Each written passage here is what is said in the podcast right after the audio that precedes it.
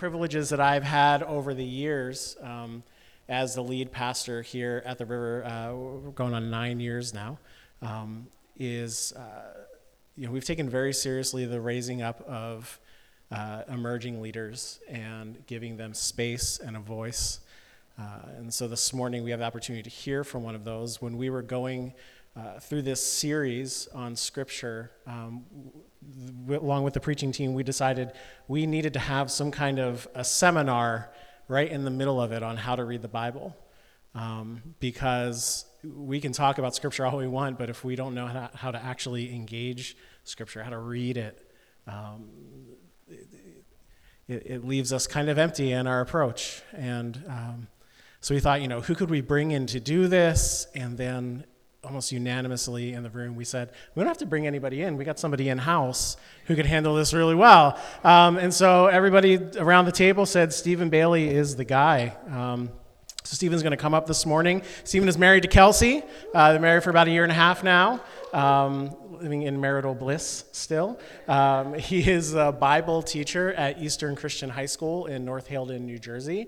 Um, he's also finishing up his master's degree program in ancient Judaism and Christian origins. Um, so he might be the smartest person in the room today. Um, definitely, when it comes to scripture, uh, I love nerding out about the Bible with him. We do. We'll grab coffee once in a while and just have a nerd session um, and talk about scripture and get into the nuance. Um, but he has such a great way of getting into the nuance, but making it then so approachable. Um, so, without further ado, let's give a warm river welcome to one of our own. Mr. Stephen Bailey. So.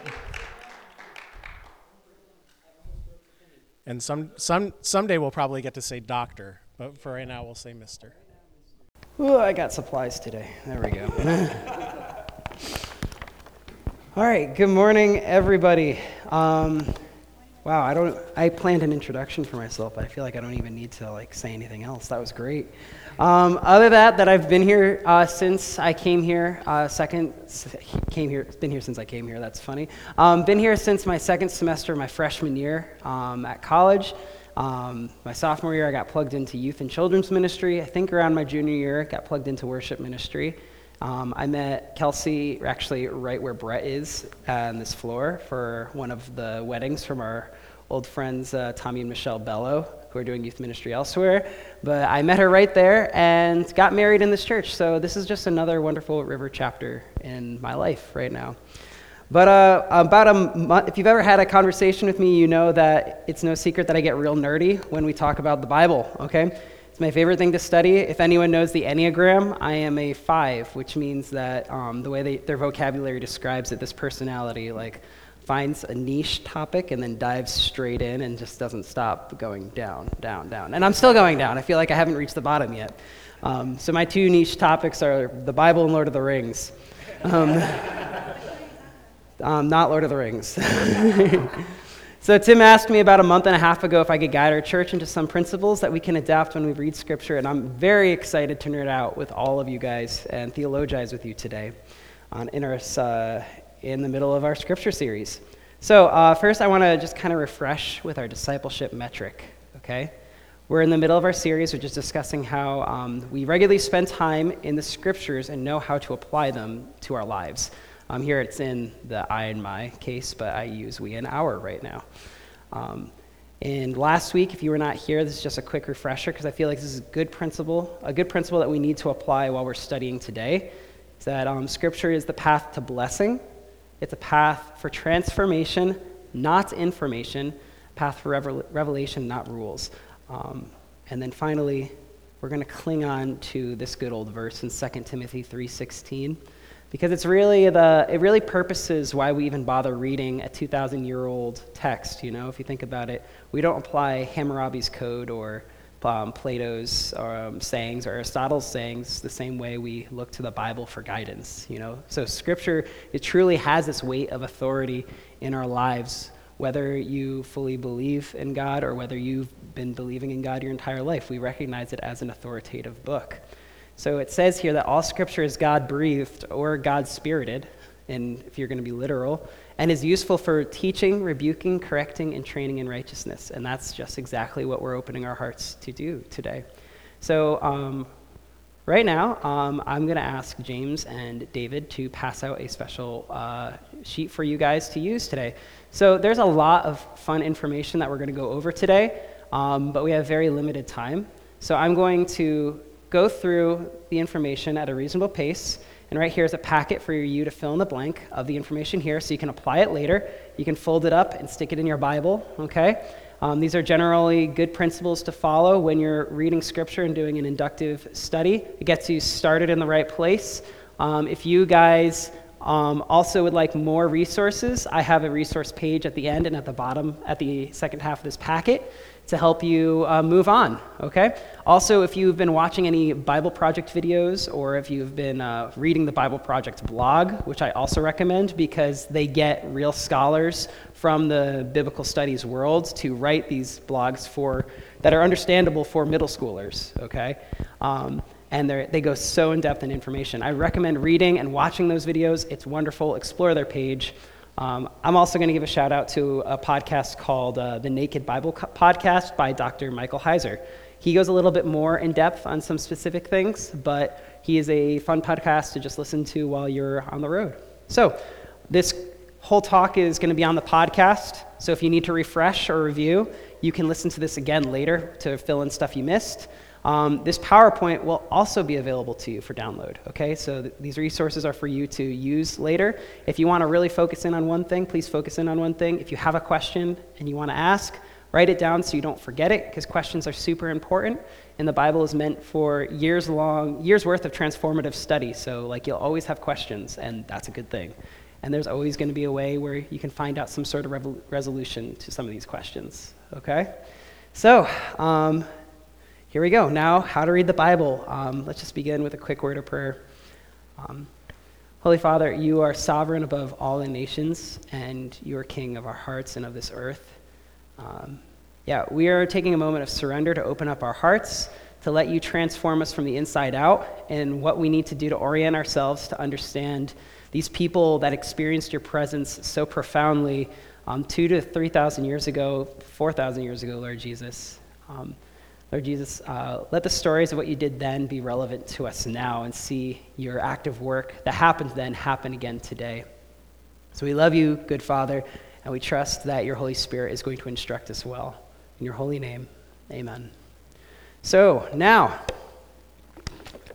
sip of water. Here are our tools to use in a biblical study. So we have three main tools, and these are going to zoom into three minor tools, okay? For preparation, we're going to discuss discernment, translation, and genre. Historical context, we're going to talk about land, language, and literature. Um, and then for literary context, we're going to talk about meta narrative, characters and setting, and God versus evil, all of which you can find in other resources if you want to go deeper in your study. Okay? So, for preparation, I'm going to need James Tyson to come on up and be my assistant really quick. Okay? James, I need you to put these three hats on your head, okay? Because all great messages have a physical metaphor. So put them on your head. This one's the best one to put on first. So put it on there. I have a big head too, so these should fit on real easy. Here, I'll put them on for you. It's okay. All right, face the crowd. There are three hats on his head. And just like James has three hats on his head, we'll put this one sideways because we have a front and back, and now we have a sideways. But the same way that we have three, he has three hats on our head, often when we approach Scripture, we have three hats on our head. And these hats, honestly, for the most part, kind of don't belong there. Um, so I want to kind of describe this a little bit. So the Bible, when we read it, has scientific elements. We can see science in there. We can see like morning, afternoon, night. You know, that's a scientific thing, talking about the sun. But here's the important thing the ancient Jews didn't think of the Bible as a science book, the way that we understand science today. They didn't have science the way that we understand science today. They're going to describe science in their own terms and how they understand the world, not how we understand the world. So we have to be humble to that. So we have to get rid of our science cap, okay? That's the first thing. Because if we want the message of Jesus, got to get rid of how we understand science, okay? The next thing is we have to get rid of a history cap. Now, this is funny because I'm also bringing to you history, but sometimes when we look at history, we look at the Bible as only a history book, we lose sight of the message of God, okay? So we use history to create context to get the message, okay, which is important, but in other cases, we focus too much on how precise the history is in the Bible. Now, if the Bible was concerned with precise history the way we are in the 21st century, the Bible wouldn't skip over 50 to 100 year periods of time if they were concerned about precise history. They're trying to tell you the story of what God did in history. So, in order to really get the message of Jesus in the Bible, we do have to remove a precise history cap on, okay? And then the last one, and if Brett and Raquel, if I hit you with a hat, I deeply apologize. The last hat to remove is our 21st century political science cap, okay? Because they didn't understand politics. They didn't have politics the way that we have politics today. So you're not going to see Republican, Democrat, Libertarian, Conservative, Liberal, any views in there. You'll, you might see parallels, you know, and that's okay, but they're not going to understand it the way that we understand it today. So we can't infringe that on the text. So we have to remove this politics caps on if we're going to see the message of Jesus, okay? Because sometimes that can be like a, a lens. It can be like the part of the hat that keeps you from seeing everything above, you know? So we have to remove that hat. What I want you to put on, okay? I'm going to take off the glasses and then put them right back on you. I want you to put on spiritual glasses so you see God's redemption and everything. Okay? Can you see better? Okay, these are new headphones, okay? I want you to put on headphones so you only hear God's love, okay? That's the only thing you need to hear. Here, James, you're good at putting your own headphones in. And then you're going to need some gloves afterwards because you're going to want to put to work everything that you've learned. Okay, the message of God's love is not meant just so we can stay in our own heads, but it's that way we can go and apply it and give it to everyone else as well. It's an act of receiving uh, through what you hear, through what you see, and then what you can go and give out to other people because it's not yours at the end of the day. It's what Jesus has given you and that you're sharing with everyone else. So, James, thank you so much for being up here. Give him a round of applause, everybody. And most importantly, filter everything through the words love the Lord your God with all your heart and love your neighbor as yourself. So, um, we're going to start with our next piece on discernment. Um, you can't literally mimic the cultural practices of the ancient Near Eastern world today. You can mimic the words of Jesus and apply the desires of God to get today. Okay, so here's what this means. Um, there's a lot of cultural things that they did that don't really translate well today. So, for instance, um, Paul describes, and they, the Bible describes household rules. It doesn't necessarily mean it's for today. If it works well, it works well, but in some cases, like maybe he describes some rules that we can't apply today. Um, and what does apply, though, is how he talks about how husbands are to honor their wives because like that is pleasing to the lord and wives are to honor their husbands because that's loving the lord their god with all their heart and loving their neighbor as themselves at the same time so while the household rules might not be the same the cultural practice, uh, the, not the cultural practice, but the spiritual practice of loving God and loving neighbor can be applied today, so we can do that quite easily. What we're called to do is take, make a, our own cultural copy of what the Bible is asking us to do and apply it in this day and age. So that might mean that there's some advice that the Bible gives us, like some little rules and tips to help us live better and operate better. That's always good. But you can't um, make that the focus. The focus is Jesus and his redemption and how he transforms people from the inside out. That is the constant message that Scripture is trying to point to us. So we have to be humble to that and aware of that. So, our next metric in preparation is translation. So, this is one of my favorite things to study because there, if you've probably noticed, you've probably gone to Barnes and Noble or seen Amazon, and there are a bunch of translations that are available to you to use. Right here, I'm holding a New International Version, the NIV. And there's a wealth of translations that you can choose from, frankly. Um, here's why. Um, uh, well, here's the first thing. Um, my students will sometimes ask me which is the best translation. Um, I'm going to tell you the same thing that I tell them that the best translation of Scripture is often the one, it's not even often, it's the one found in the first century. So we do need a time machine, okay? Okay, so if you have a time machine, please give it to me. Um, I'll be here after the service. But anyway, in a lot of ca- and the reason for that is that in a lot of cases there aren't direct Hebrew or Greek equivalents in English, and that's okay because the essence gets brought to life with every translation. Okay. Um, so when you're looking for translations, there are two types that scholars will either bounce between. There is a formal equivalence, which means that they're translating scripture word for word from Greek to English, or Hebrew to English, or Aramaic to English. Okay. That means um, for a phrase in Hebrew, um, which a hate phrase in Hebrew that's often used is Bat Yerushalayim, which literally means daughters of Jerusalem. Okay? That's what it means. So if we read that, we're going to think, oh, it's like the city of Jerusalem has children or like female children, you know, but that's not what it's literally saying. It's an idiom. So that's where a dynamic equivalence comes in handy because it relates thought for thoughts or ideas. And what you find is that Bat Yerushalayim actually describes the towns surrounding Jerusalem. Okay, the daughters of Jerusalem are an expression for the little towns and villages that are surrounding the city of Jerusalem. It's like the city is a mother city and it has little babies all over the place. So that's the best way to understand the difference. And there's a whole array of different translations that go on this scale. And this is a good picture of that scale a Bible translation continuum. Okay?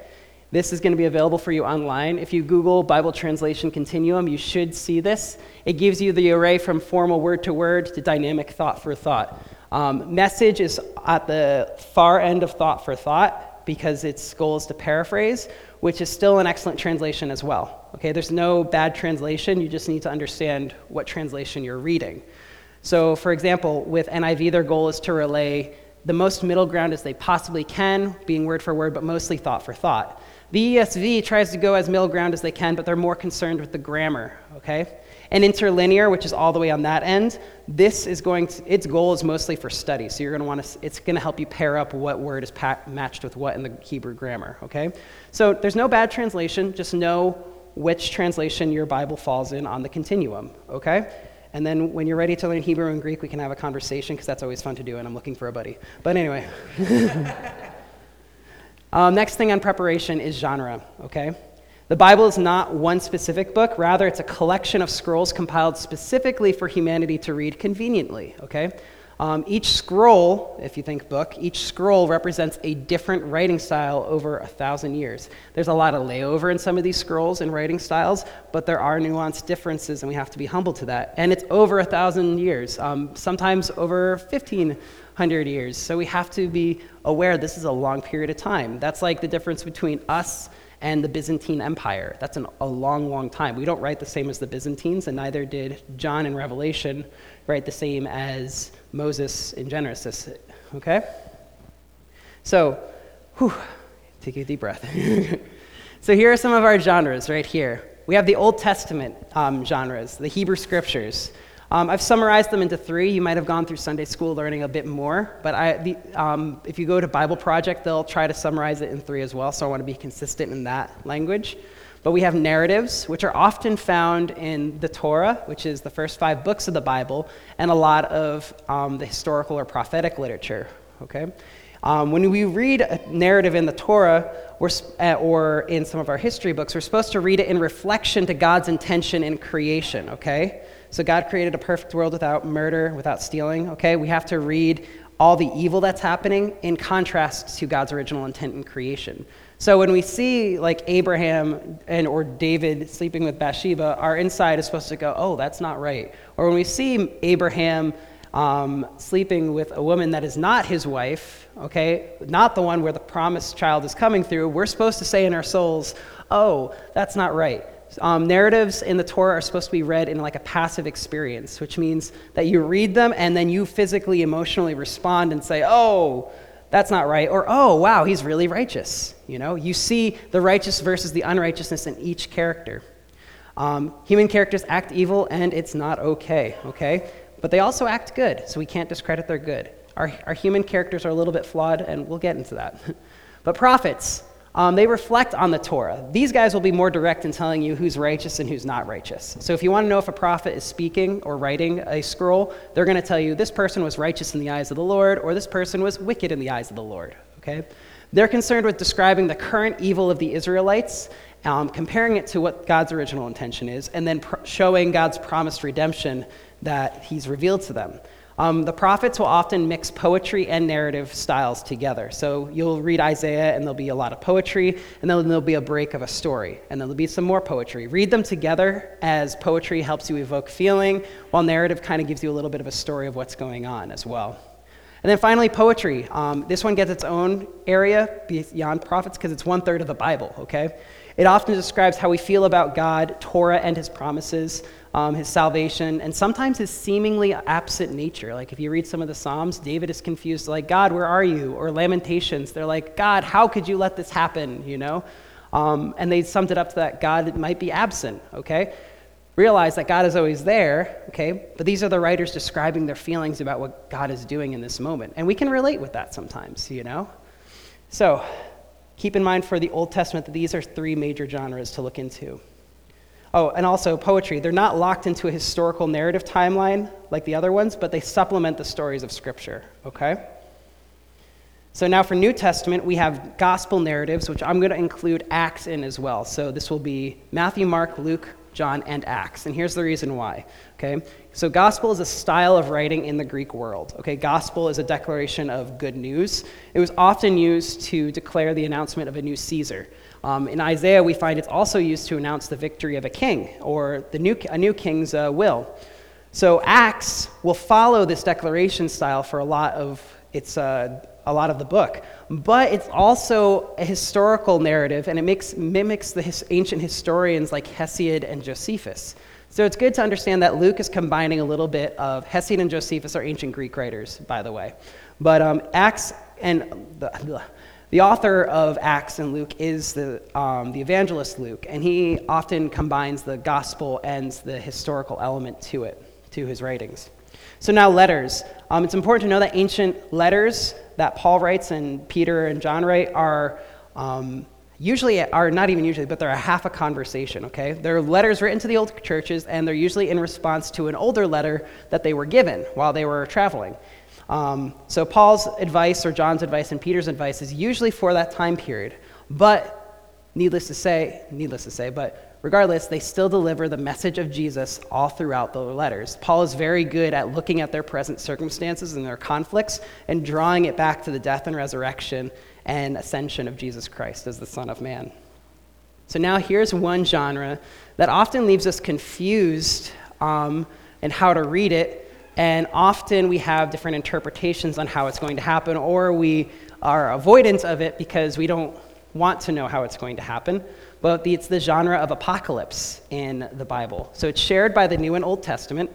Um, the only apocalypse in the Old Testament is the last half of Daniel, and then the book of Revelation is one whole apocalypse. In fact, if you look into a Greek Bible and they title Revelation, they call it the Apocalypse of John. Apocalypse means revelation, um, revelation means apocalypse. They're one and the same word. Um, so, apocalypse are actually not about the conclusion of the world, okay? It's actually about the renewal of God's creation back to the, how He originally wanted it, okay? Followers of Jesus don't go to a VIP club while the earth suffers, but instead we participate in worshiping God as He renews the earth and defeats evil completely. Apocalypses are also filled with ancient Jewish imagery because um, the ancient Christians are, are Jewish. Sorry, excuse me. So, if you have questions about that, this is a whole thing that I can talk to you about one on one, but we got to move on. so, historical context. Um, for, this section, for this section, I want to paint a picture of the ancient world in your minds while you read Scripture. This is outlined well by my uh, professor, Dr. Notley, in the Ancient Judaism and Christian Origins program at Nyack. Shameless plug. Um, when we think about context, we need to be aware of land, language, and literature. What I want to outline before I start this section is that everything about the Bible comes from the ancient Hebrew and Jewish cultures, okay? So in the New Testament, Jesus is Jewish, Paul is Jewish, and John is Jewish. Um, their Judaism is defined by showing people how to reach God the Father through the death and resurrection and ascension of Jesus Christ. However, they still do Jewish practices such as Passover, uh, sacrifices at the temple, and then Jesus celebrates Hanukkah in John. So these are good things to be aware of, that this is their culture, this is how they practice. Okay? Keep that in your mind. Um, Christianity back then does not look like our Christianity today or even Martin Luther's Christianity. It actually looks Jewish because they are Jewish and they believe in Jesus as the Son of Man. Okay, they're starting everything. So this is the culture they're coming from. We have to be humble to that. So I want to show you first land, okay? For land, I want you to see that Israel is very hilly and treeless from north to south, okay? Its treeiest place, okay, treeiest I know is not a word, but I invented it, there we go, is north of the Sea of Galilee and along the Jordan River, okay? Why? Because that's where the most fresh water is, okay? The picture above is of the Galilean area, okay, and the picture below is of the Dead Sea area, okay? The plant life is usually shrubs that are yay high, you know, with the exception of short trees here and there. So think olives and um, grape vineyards, you know, short grape vineyards. Um, um, and fig trees all over the place. Like that's that's the idea you want to get. Like it's just short trees that are scarce throughout the area. It's a shrubland. Okay, it's, um, and it's important to know that Israel was a massively a huge intersection point for many cultures. It was the land bridge in which many cultures would pass through to make trades with various kingdoms. For instance, Egypt would take it to go from south to north to get to Babylon or Greece, or Greece to Babylon and vice versa. That's why so many of these cultures are influential and, and talked about in the Bible, you know, because they would trade all the way through it. As a result, the Israelites were locationally a great stop for all these different cultures' travels. Um, however, it also meant that whichever country could control the trading routes had the best money at the end of the day. Archaeologically, we have tons of evidence of ancient Egyptian, Babylonian, Greek, Roman, and Israelite battles along this road for financial control. So it's good to keep in mind that while the Bible story is happening, usually in the background in a larger historical narrative, there's sometimes this vie for control for different like trading routes. So that's why in the Torah, like the first five books, there's a lot of Egyptian talk because Egypt largely has a lot of control going into Israel, and that's why the Israelites will go down to Egypt. And that's why later in the um, Old Testament, you'll have a lot of Babylonian stuff coming down because now they're getting more control of the empire. And by the New Testament, Greece and Rome have come through. You know, they're vying for control over this area. So this big battle's happening to these people. And these people are the center stage of God promising to redeem humanity to himself. So now, inland, um, it's good to know that Israel has this subtropical climate with two main seasons a rainy winter period from November to May, and a dry summer season for the remaining six months. The a- annual average precipitation is estimated around 800 millimeters in the north, eight, 400 millimeters in the center, and 220 millimeters around um, which is around in the south area towards Gaza Strip. This is basically to say that in the most northern part in Galilee, Jesus was in the rainiest part of Israel, okay? In Galilee, it's lush. So don't imagine a desert when you think of the gospel narratives and you think of Jesus' mission. Think of very like lush and fruitful groves all around the place. So if you even go to the Bethsaida plain up there today, it's still um, the soil is still so rich there that a lot of farming communities have planted there because of the beauty of the crops that it produces. Okay, so it's still actively today a great, um, a, great uh, agricultural resource. Okay, so just keep that in mind. That towards Jerusalem, it's going to be a little bit more dry, but it's still lush. Okay, but up in the north where Jesus is, it's so lush. Okay. And then finally, for land, I want you to have in your mind that, Jesus, uh, that Jerusalem always takes the center stage in the narrative, okay? Everything directionally is referred in relationship to Jerusalem. So Jesus and Paul, for example, will often go up to Jerusalem even though they're traveling south, okay? That's because in their mind, they don't have a science mind. Um, they have an ancient Jewish first century mind. Prophets will comment on the Torah. The poetry books will comment on both the prophets and the Torah. And the New Testament will comment on the entire Hebrew Bible.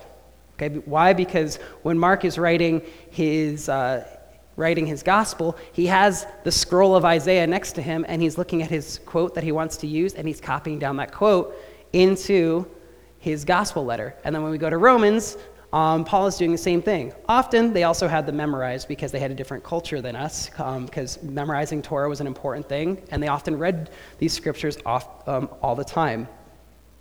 So, then we, and a good example, one that we used at uh, Good Friday, Tim made a good implementation of this. But in Matthew 26, 46, we have Jesus cry out in a loud voice at 3 in the afternoon, Eli, Eli, lama sabachthani, which means, My God, my God, why have you forsaken me?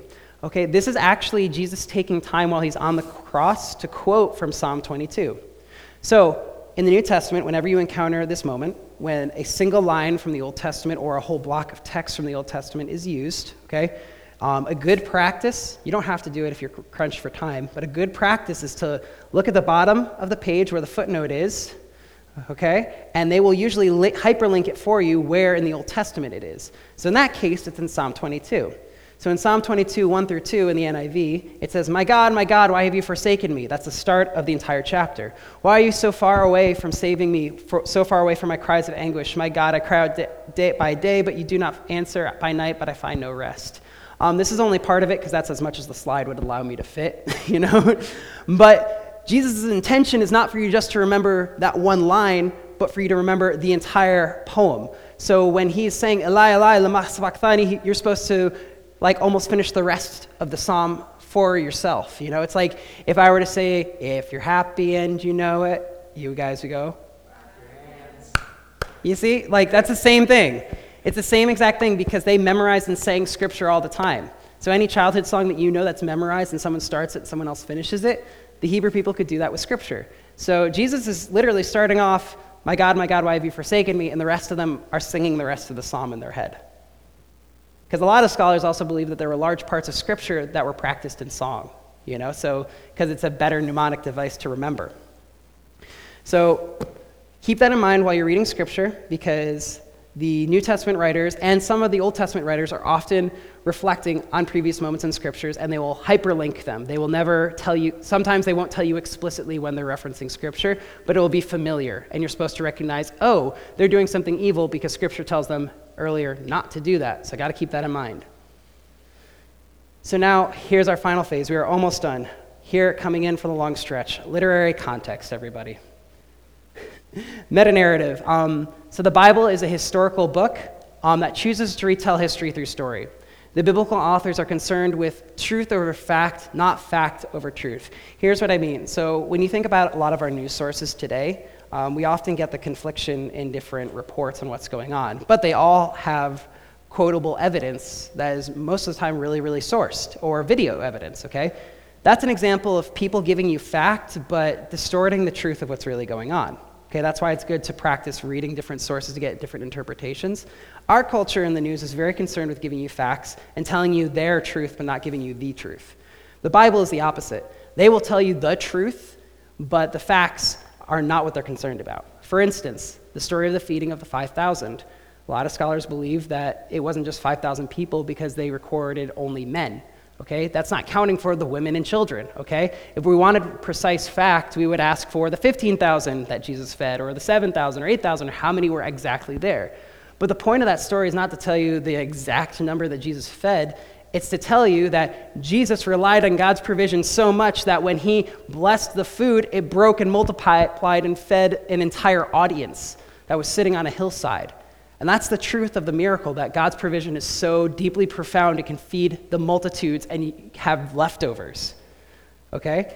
So it's more important to understand that this is what they're trying to give you the truth over the fact, not the fact over the truth. So here's a quote from Gordon Fee and Douglas Stuart in, when it comes to meta narrative. Here we have the grandest story of all, God's own story. That is, it does not purport to be just one more story of humankind's search for God. No, this is God's story, the, the account of his search for us, a story essentially told in four chapters creation, fall, redemption, and consummation. In this story, God is the divine protagonist, Satan is the antagonist, God's people with the agonists. Um, although too often refer to the antagonists, with redemption and reconciliation as the plot resolution. Um, this is basically to say that God is the good guy, Satan's the bad guy, and then we're sometimes as humans in between trying to figure out if we side with God or not. okay? And then creation will move, and the story of the Bible will move through these four movements. If you read a Bible project, if you watch a Bible project video, they will often move their videos through these four movements of creation, fall, redemption, and consummation. So here's an example of how this works. So creation, the earth is created for God's glory and partners with humanity to rule it the fall. Humanity decides to rule on their own within evil, okay? Redemption. Jesus teaches us how to rule as human and then diminishes the power of evil. Restoration or consummation, as Gordon Fee and Douglas Stuart will call it. One day we can rule without evil around us because God will ultimately destroy it. Okay, this is how that meta narrative works. So now, I want to describe characters and setting because this is really cool. All of it's really cool, but still. Human characters, often their name is symbolic in regards to their identity, okay? So remember, Humans are secondary characters. God is the protagonist. God is interacting with these humans and, get, and allows them to have these divinely attributed names, okay? So, um, for example, Adam actually is the Hebrew word for humanity, okay? And Eve means life giver. And what you'll find is in their story, their punishments actually correlate to their names. Adam has to work the Adamah, which means dirt in, um, in Hebrew, and Eve has pain in childbirth, being the life giver. Also, Saul's transformation to Paul is a great example of why human character names are important, because Saul was one person and then becomes Paul as a new person. But more importantly, taking on the name Paul symbolizes his mission to the Gentile world, because Paul is his Gentile name.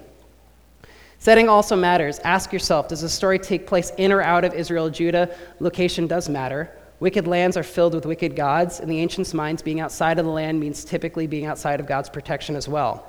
So keep that, in, keep that fact in mind when you're reading Ezekiel and God brings his presence to Ezekiel in Babylon. God is actually showing him the vastness of his presence across the world beyond Ezekiel's own understanding of where God could go. Practically, here's more evidence for you that the Spirit of God will go with you even if you feel like you're in exile from God's presence. So, the last and final thing we're going to talk about is God versus evil, a wonderful subplot in the Bible that is often either underlooked or misunderstood. Okay, it deals with the problem of evil and the problem of Satan and demons. Okay, so evil things, um, evil enters the world in Genesis 3, and it's divided into three categories. We have spiritual things, so like Satan and the demoniac or demons, which is just a uh, anglicized way of saying demi- demigods. Um, physical evil, which is like humans and empires, and external evil, which is like suffering or poverty or um, natural consequences um, from the world, natural catastrophes, I should say. So demons make their arrival in Genesis 6 as Nephilim, and we find that the missions of Christ is to respond to these creatures and stop their evil. Empires are also seen as evil in Scripture, between Babylon, Egypt, Rome, and even Israel when they become wicked. The prophets are very, describe, very specific in describing the wickedness of the empires as being anti Yahweh. Suffering is also listed as an evil effect of the world. Jesus' ministry largely combats the evil of greed while preaching on generosity. However, the biblical authors do struggle with defining who causes evil and how to avoid it best, which brings us shortly to wisdom literature. Okay, so wisdom literature is part of poetic writings, and they deal with the question of how to live a good life or righteously. Okay? So Abraham, Jacob, Moses, and David are listed among the righteous individuals that the New Testament considers wise. And by wise, we mean how well they are able to honor God's commandments. However, this isn't a get out of jail free card for all their evil. It's just a recognition that at these characters' bests, this is what humanity should look like in relationship with God. So each book has a different idea on how to re- live righteously. Proverbs is simple you do good, you receive good. If you are evil, you get evil, sort of thing. Ecclesiastes takes a step back and says, wait, hold on a second. The world isn't that simple. Sometimes the evil prosper and the good suffer. You know, how do we explain that? And then Job takes the, the time to say, suffering just happens, but God is faithful in it. Um, contrary to popular, popular belief, the point of Job is not to, for Job to point out that God is the source of evil or Satan is the source of evil, but it's the fact that evil happens and there are things that happen in evil, but God is faithful through all the evil and all the suffering we have in this world. So then Jesus' ministry comes in in the conclusion when we read uh, the narrative of Scripture that Jesus defeats evil um, on behalf, um, with, not on behalf, but with God.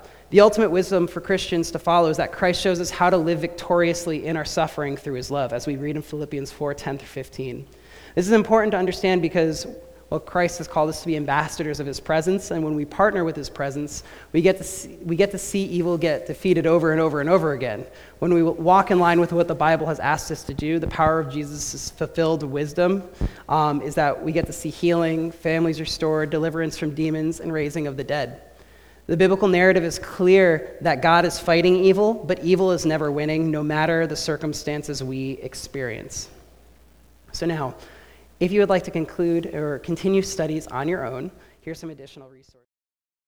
When I went on an archaeological dig at the beginning of my program, um, he writes um, very um, specifically towards gospel studies, but gives a good um, historical approach on how we should read Jesus. Um, I can give him to my high schoolers, my high schoolers can understand him.